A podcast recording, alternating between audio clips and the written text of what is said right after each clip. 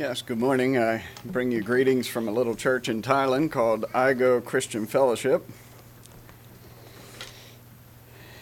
We're here for the summer and um, received the request to preach here. I understand it's a little short staffed this uh, Sunday, and so happy to come down and uh, share a message with you this morning. Clark and Chris are not with us. They uh, were part of the youth and um, are also um, part of the instruction class there at uh, Millmont. And uh, I'm not sure with the schedule if they actually have their special assignments or something that they had to be at our church for or not, but that was the reason they were going to uh, Millmont. So it's just my wife and I here this morning. We're happy to be here.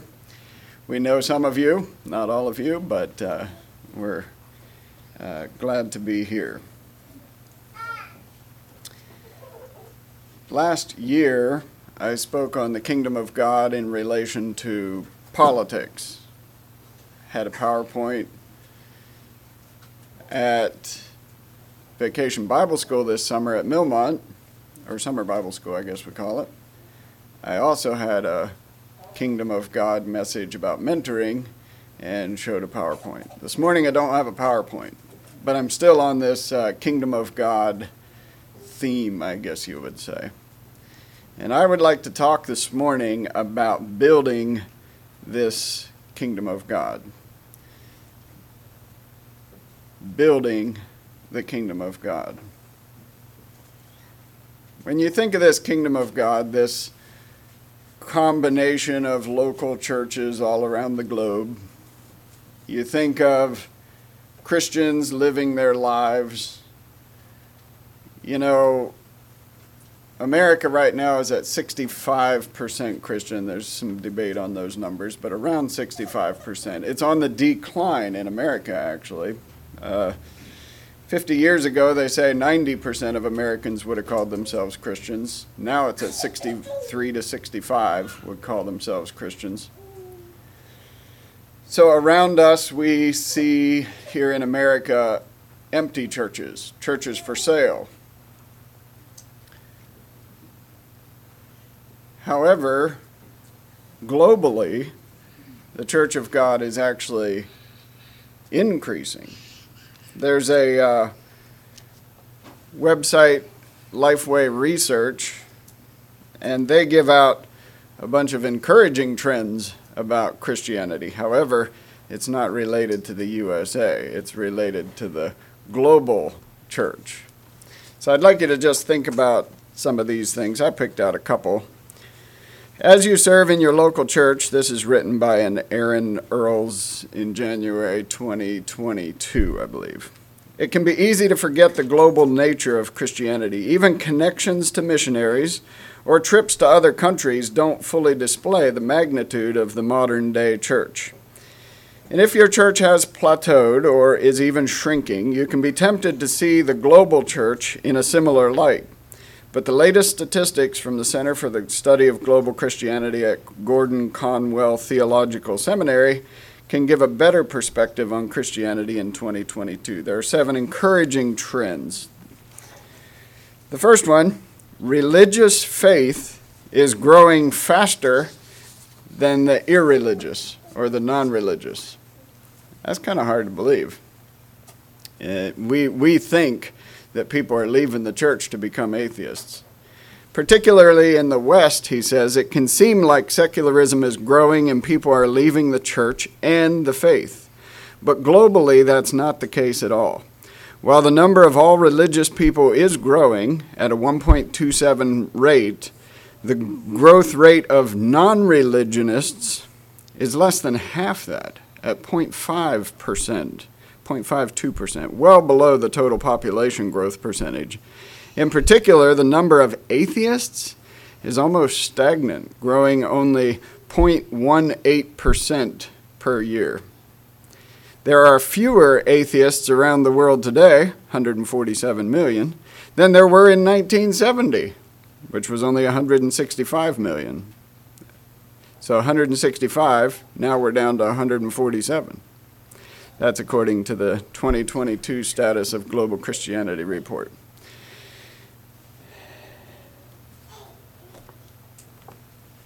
Gordon Conwell report expects the number to continue to decline, this is of atheists, into 2050. That's fascinating. In our Sunday school, someone mentioned that it seems that, um, you know, people at some point have to uh, wrestle with something bigger than themselves.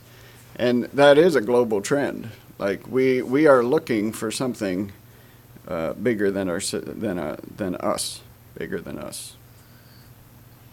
Dropping down to uh, the fifth encouraging trend the percentage of non Christians who know a Christian, you got that?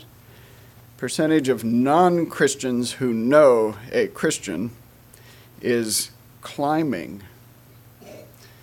This is especially uh, obvious when you're over in Thailand, where it's about 1% Christian. So you take a trip through the Thailand countryside, wherever, you're going to see, on average, about 99 non Christians until you can find someone who is a Christian. It's only about 1% Christian. So you meet a lot of people who don't even know a Christian. Who? What? Uh, maybe they heard of it, maybe they didn't. Uh, a lot of people that um, don't know a Christian. This says that the percentage of non Christians who do know a Christian is climbing around the globe, with more Christians now living outside of Christian nations. More non Christians know a Christian. So, what's the trend that's happening?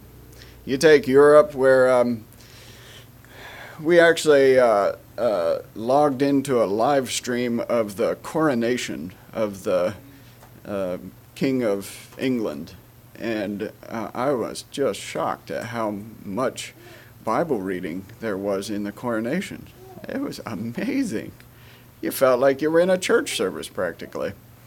Uh, there's strong historical Christian flavor to the Western nations, to Europe, to the U.S., and the, the Christian uh, numbers in those countries are shrinking at the moment.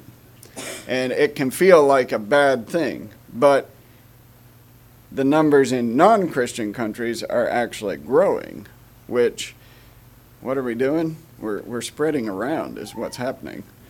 Uh, Warren Clugston uh, from Mountain View down there, before he died, I heard him say that uh, Mennonites are like manure. Uh, I think some of you have heard that already. They're really good to put on the fields, but you put them in a pile and they stink.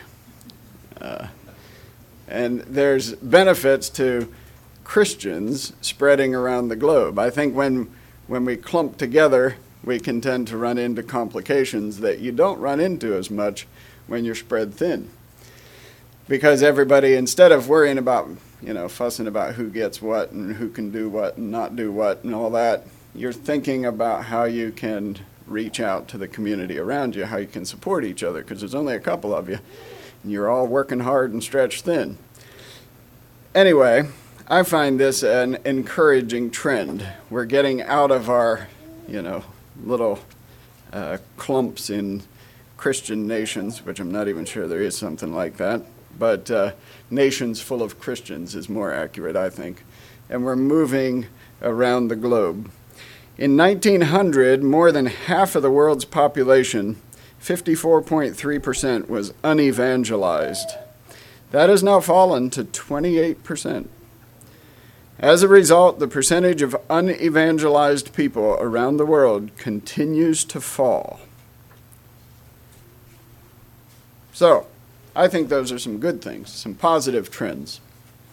Thinking about building the kingdom now, I would like to hear your ideas on ways to build the kingdom. You have any ideas? How can you build the kingdom of God? We'll make it a little easier. Instead of saying, How can I build the kingdom of God? How can anyone build the kingdom of God? Like, what are the things that build the kingdom? What are your ideas?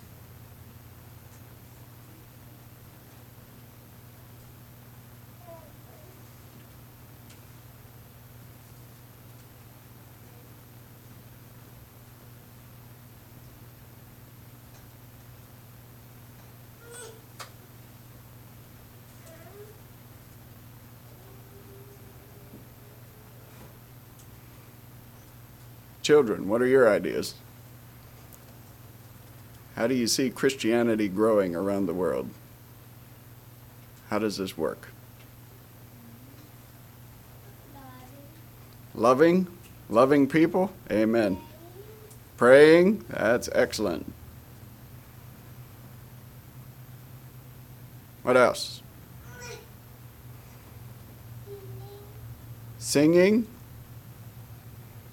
Wonderful. What else? Being kind. Good. Being kind. Keep going. Doesn't have to be the children. The Bible says out of the mouth of babes, but you know, I'm happy to hear from the adults too.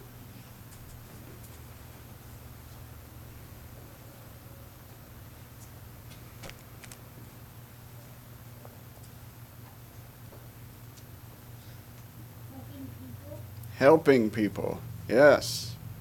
What else? Telling people about Jesus. Good. What else?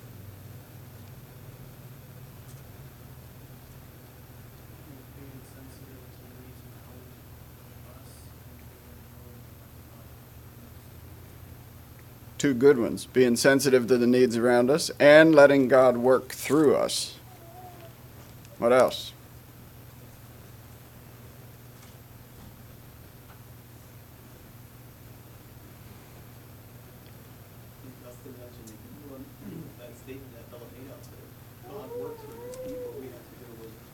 Mm. Yeah, that one's not as comfortable there now, Phil. You've hit on one that's. It, it's not a, a cakewalk to move to the city or to move to Thailand. Um, it comes with a lot of stress, and I'm not sure sometimes if it's worth it. Um, it is when I sit down and think about it, but you know, in the day-to-day grind of things and looking at the complications, sometimes it's like, oh, why did we ever? You know, leave the good life to do this. It's just not the smartest thing for our family, the smartest thing. You, you think of the negatives, but it's a fact that the harvest fields are white and it's where the people are nowadays, mostly in the cities and in unreached areas far away.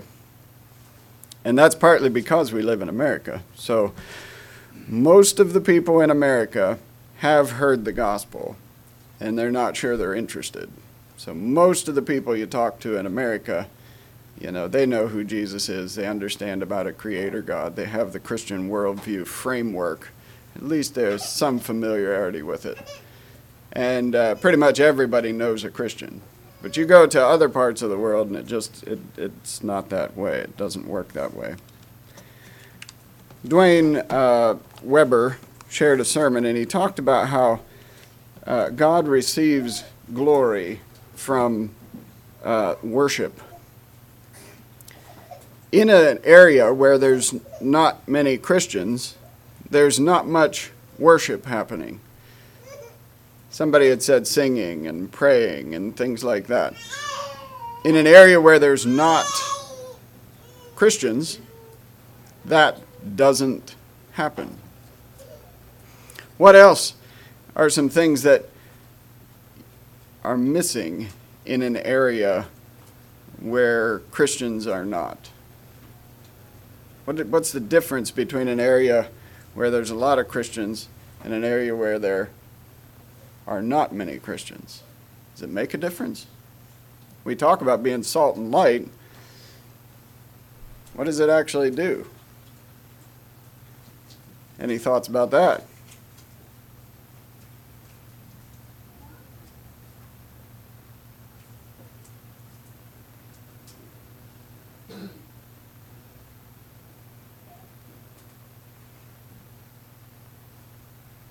I thought of the name of your church Word of Hope. I think that last word is significant when you think about this an area where there's a lot of Christians, I think you'll find there's more hope. We have a hope for a future.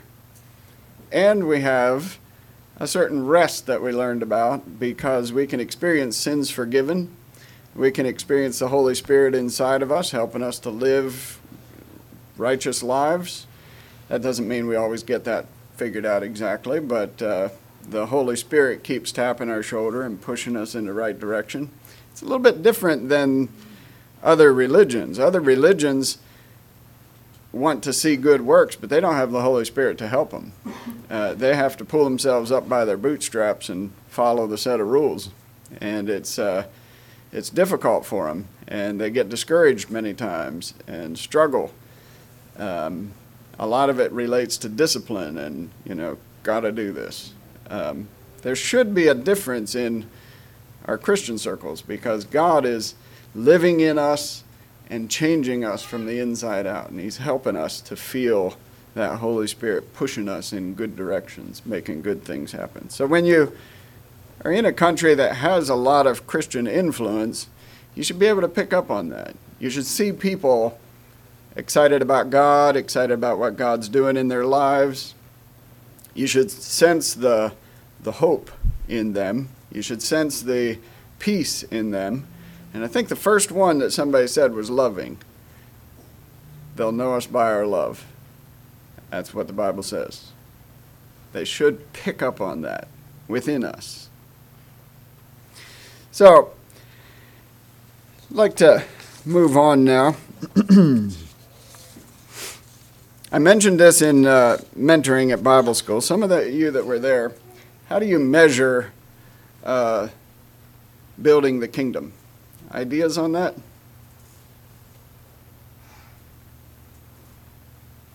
How do we know if we're actually succeeding in building the kingdom? Kingdom of God is within us, so a lot of it's spiritual. How do you actually know if it's growing and, you know, we're getting the job done?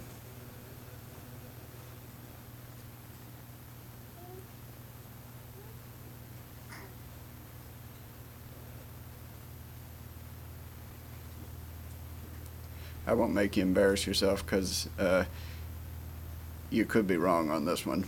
There's a lot of different ways that the kingdom of God can be built, but I'd suggest to you that numbers, the number of Christians around the globe, is the way you measure it.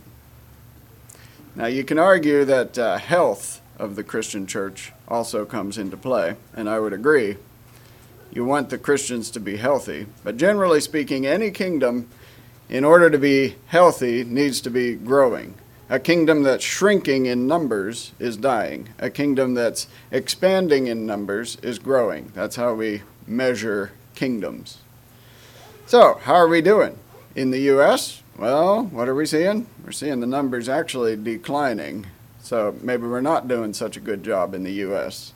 Kingdom of God is shrinking in the U.S., we could say. Some of these other countries, you see the kingdom of God growing. Globally, you see the kingdom of God growing overall. 1.5 something percent increase around the globe, I think it is. 1.15, I forget. But um, it's significantly growing in numbers. So when we think of quantifying the growth in the kingdom, we have to think about the numbers. That's why I think God says the uh, the harvest fields are white. Um, enjoyed our Sunday school this morning. Um, that little phrase, "not mixed with faith," fascinated me. It's like you can share the gospel, and the response of the people, if it's not mixed with faith, doesn't produce the results Im- implication is that if you share the gospel and it is mixed with faith in the hearers, it actually produces fruit in their life. They become Christians. Just enjoy the idea of sharing the gospel, speaking to those who have faith. So, can we make people Christians? What do you think of that? Can we make people Christians?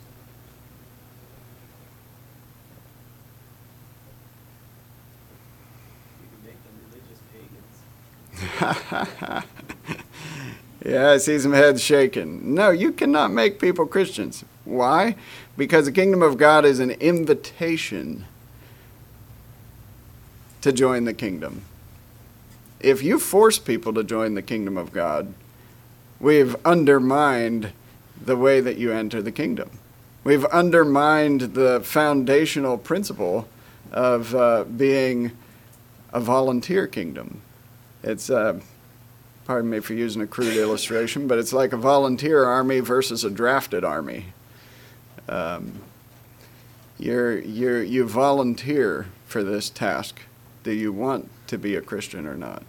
Do you want to be a part of the kingdom of God? I get to preach um, the baptismal message at Millmont in a couple Sundays, and I'm interested in this entrance into the kingdom of God. You know, why is it the way it is? And um, some of the benefits or the, the, the way that God designed it. It's just, it's interesting. God wants us to be a part of His kingdom, He wants us to be His children. He wants us to be able to experience this.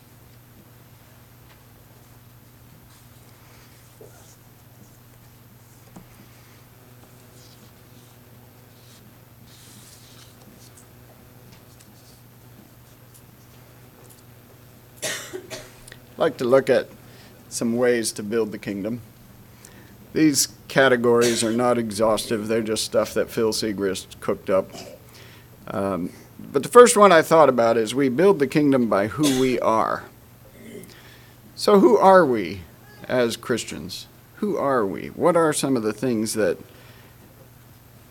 create our identity? John 1 turn to John chapter 1. We're going to be flipping around pretty fast. This is going to be like a, uh, might be a little bit like a sword drill, but um, I'd like to hit on a bunch of these, uh, several different verses. Let's turn to John chapter 1, verses 12 and 13 says, But as many as received him, to them gave he power to become the what? Three words. Somebody say it. Sons of God. Even to them that believe on his name, which were born not of blood, nor of the will of the flesh, nor of the will of man, but of God. Sons of God, power to become the sons of God. That fact right there is a special one sons of God. Are you with me on that? Like, uh, if you believe in the God who created the universe, this idea of being sons of God is a special place. It's a, it's a position of privilege to be the son of a God that created the universe. Flip to 1 Peter 2, verse 9 next. 1 Peter 2, verse 9.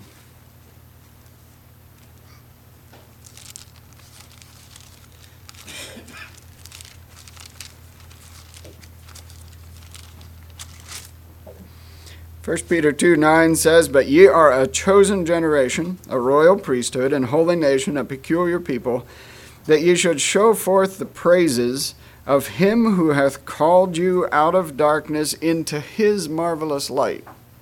So you see a difference in placement. Out of darkness into his marvelous light.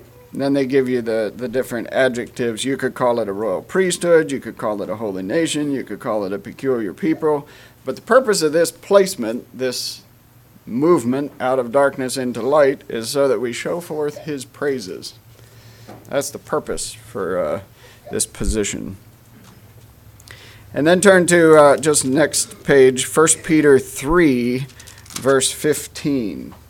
1 Peter 3, verse 15 says, But sanctify the Lord God in your hearts, and be ready always to give an answer to every man that asketh you a reason of the hope that is in you with meekness and with fear. That one says, Sanctify the Lord God in your hearts.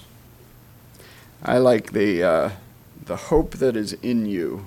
So this position includes a hope that is in us. And one more yet on this position uh, Philippians 1 6. Turn back to Philippians now.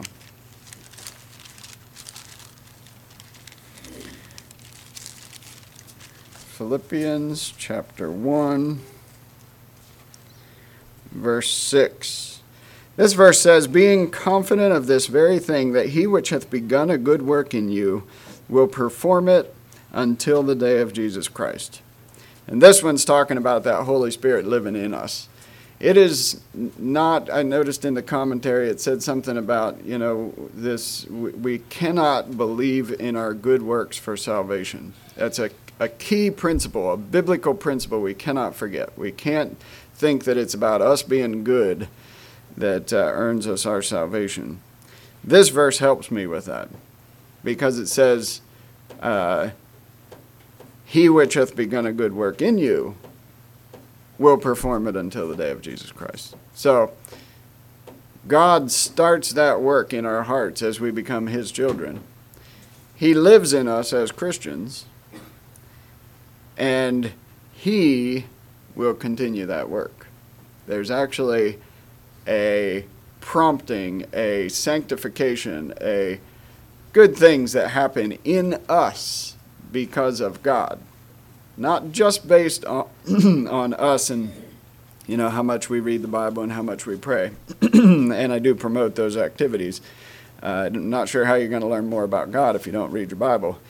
Uh, but God is the one that actually changes our hearts and gives us the power to change. He will perform that. So, those are some of the things that I think it's important we remember as our identity as a child of God. Because we build the kingdom in large part because of who we are. When people see us, we want them, and that takes me to my second point. The second point is we build the kingdom by who others think we are or perceive us to be. Sort of like your reputation and what people think of you. Um, I make a distinction because um, real integrity in a person's life, life, those two are usually very similar. In other words, the person that we present ourselves as, the person that people think we are, that's actually who we are. We live that way in private, in our families, it's who we are. But there can be a disconnect between the two, right? So we can be thought of as X and really be living as Y, something different. And I think it's important that we think about that and we li- live lives of integrity, lives where what people see and think of us is actually uh, who we are.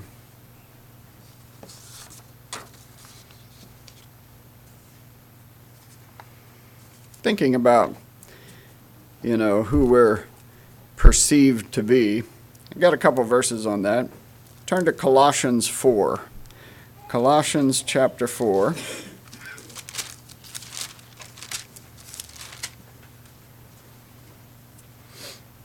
Colossians chapter 4, verses 5 and 6 say, Walk in wisdom toward them that are without, redeeming the time. Let your speech be always with grace, seasoned with salt that you may know how to answer every man. Now turn to Matthew 5, which is back in the Gospels. And Matthew chapter 5 has another verse about salt. Some of you might even have it memorized. Matthew 5 is a Sermon on the Mount, verse 13. Matthew 5, verse 13 says, Ye are the salt of the earth. But if the salt have lost his savor, wherewith shall it be salted? It is thenceforth good for nothing but to be cast out and to be trodden under foot of men. I put this verse in here because as people see us, they should see value. They should see righteousness. They should see love. They should see a seasoning on society around them, a positive influence, so to speak. And here it's saying, if the salt have lost its savor, wherewith shall it be salted? It takes the value down if what people see is not attractive. One more yet for this one Philippians 2. Turn to Philippians 2.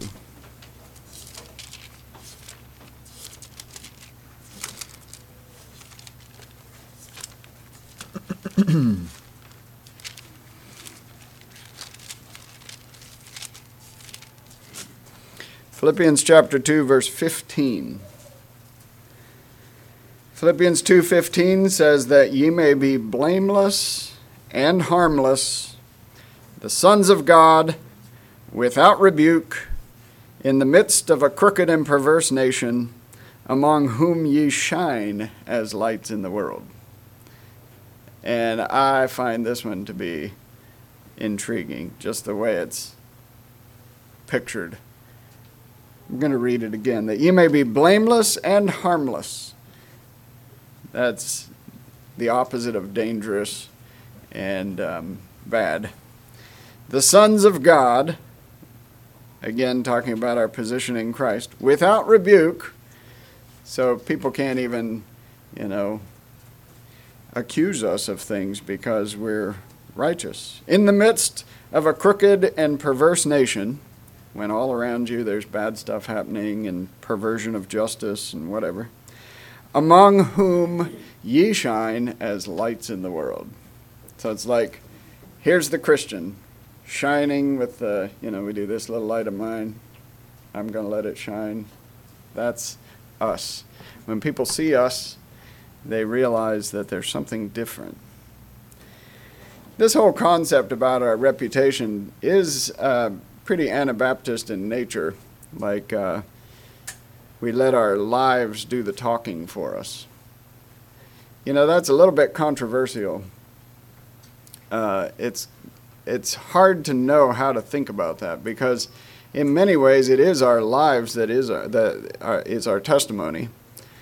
Alan Roth came over and did a guest three week guest uh, teacher stint at IGO, and I was able to sit in on his his lessons. Alan Roth is the uh, man who started the Followers of Jesus Church in New York City.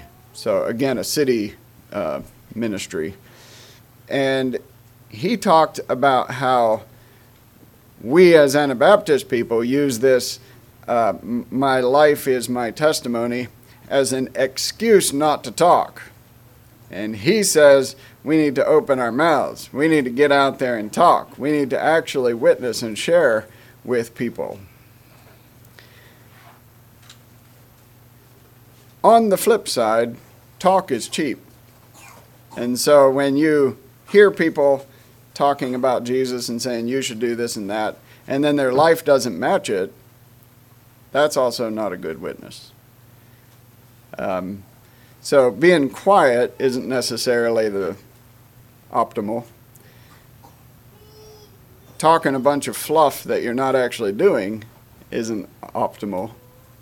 So the right blend of that is to be who we say we are and then not be afraid to give an answer and a reason for the hope that lies in us. So that'd be my challenge. Um, in Thailand, we find that uh, some of the more, could I say, aggressive evangelism doesn't actually produce as good results as getting to know people.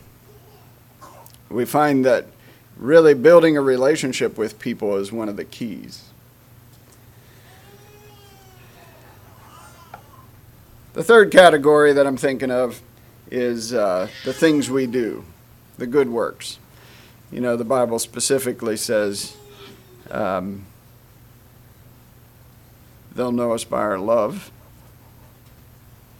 And then it says in Matthew 5 again, a couple verses after the salt one, Ye are the light of the world. A city that's set on a hill cannot be hid, neither do men light a candle and put it under a bushel, but on a candlestick, and it giveth light unto all that are in the house. Let your light so shine before men, that they may what? See your good works. And then what happens? And glorify your Father which is in heaven. So you see the correlation? people are supposed to see our good works, and that will glorify our Father which is in heaven. It's like a step by step thing. Uh, but doing all the good works without actually being a child of God and understanding that God is the one who saves us, the one who, and then like, we, we need to understand who we are as a child of God. And out of that, our good works do glorify God. Why? Because people come to us, oh, you do such a great job with this and that. And inside, we're like, yeah, if only you knew uh, you know, I'm just flesh and blood, as Paul says. I'm not a God, I'm just flesh and blood like you. Uh, but God has the ability to save us, this flesh and blood, born under the curse of sin, make us his children, and develop us into someone that can produce good works that actually glorifies God. Hallelujah! It's a good thing. Uh, that's how I feel about good works. So, we don't necessarily focus on or keep track of how many good things we do in this world, but our good works are what helps our light to shine brightly. In closing, I'm going to share a uh, some examples. Actually, I'm going to read some verses after I talk, I think. Um, I want to share an example of one of the things we're doing right now over in Thailand. So the Invest Ministry is uh, has a mission statement that we want to come alongside the Thai church and help them in their outreach efforts. So that's our way of building the kingdom as a ministry. That's kind of our mission statement. Now, one of the ways we do this, Pastor Giat and the CMCC church over there, the Thai church, wants to start an outreach church in the Buok Kong area. Now, Buok Kong's just a small village. It's about 20 minutes outside of the city. And they want our help to do it. We do this by going out and teaching in the government schools around there.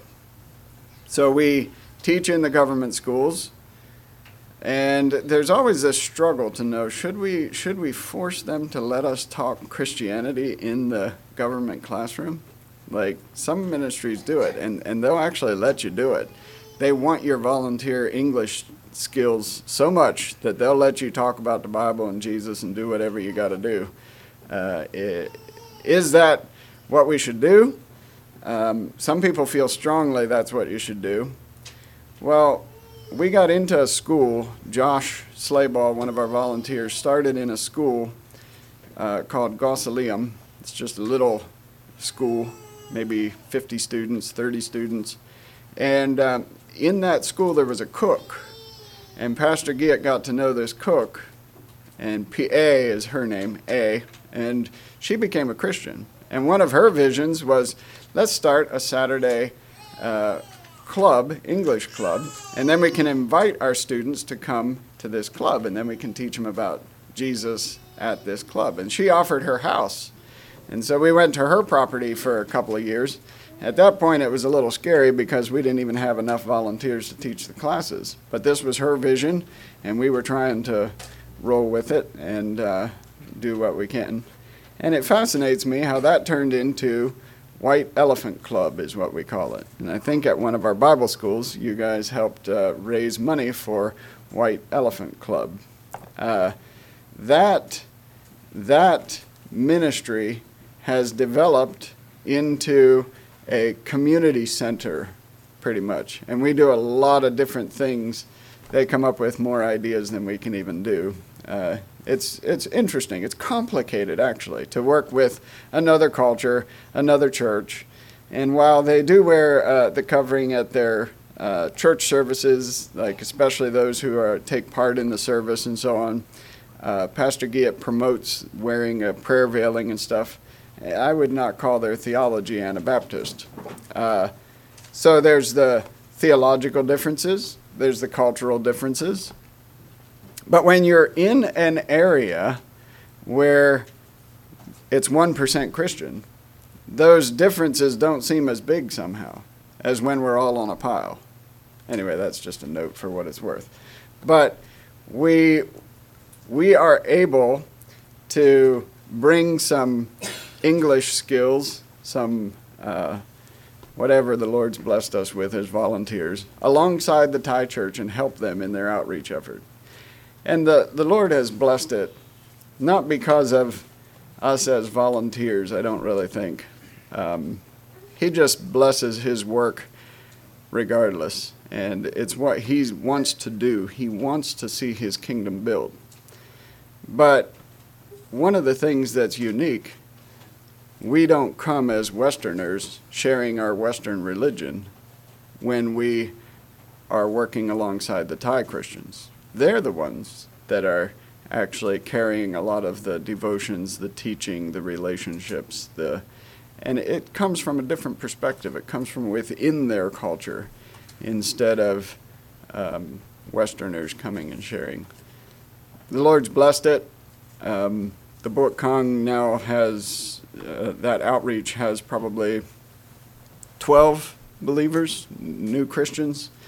They have a small group that runs there, and we're looking for a pastor, still praying for a pastor. Uh, pastor Giat would be happy if one of us volunteers would just step up and be the pastor of the church. But we're pretty convinced that that's suboptimal. It's uh, better if we can come alongside them and offer our English skills and whatever else we can bring to the table. But you know, God is building his church around the globe. It doesn't all have to be just like us. Um, but this kingdom building needs to be front and center in our thinking. Like, the kingdom of God is within us. It's something that is spiritual in nature, but it's something that's very real. It's something that has an impact on our culture, no matter what our culture is. So I'd like to close with Ephesians uh, 4. I'll just read these verses. Uh, as I think about, you know, our place in the kingdom, it can be a lot of different things. Um, not everybody's going to move to Thailand. Not everybody's going to stay here. Not everybody's going to do exactly what you do right now, day to day. The Lord gives us different spheres of influence he gives us different desires, He gives us different callings. We need to be open if He wants to call us somewhere else. Be open to that. But we also need to be open if He wants us to continue to bloom where we're planted. We need to be open to that. Uh, but our focus, no matter where we're at, no matter what we're doing, needs to be on the beautiful realities that He's given us as a child of Him and then we need to focus on what we can do to build the kingdom. It should be a, a, a part of the heartbeat of every Christian. So Ephesians 4:11 says, "And he gave some apostles, and some prophets, and some evangelists, and some pastors and teachers for the perfecting of the saints, for the work of the ministry, for the edifying of the body of Christ, till we all come in the unity of the faith."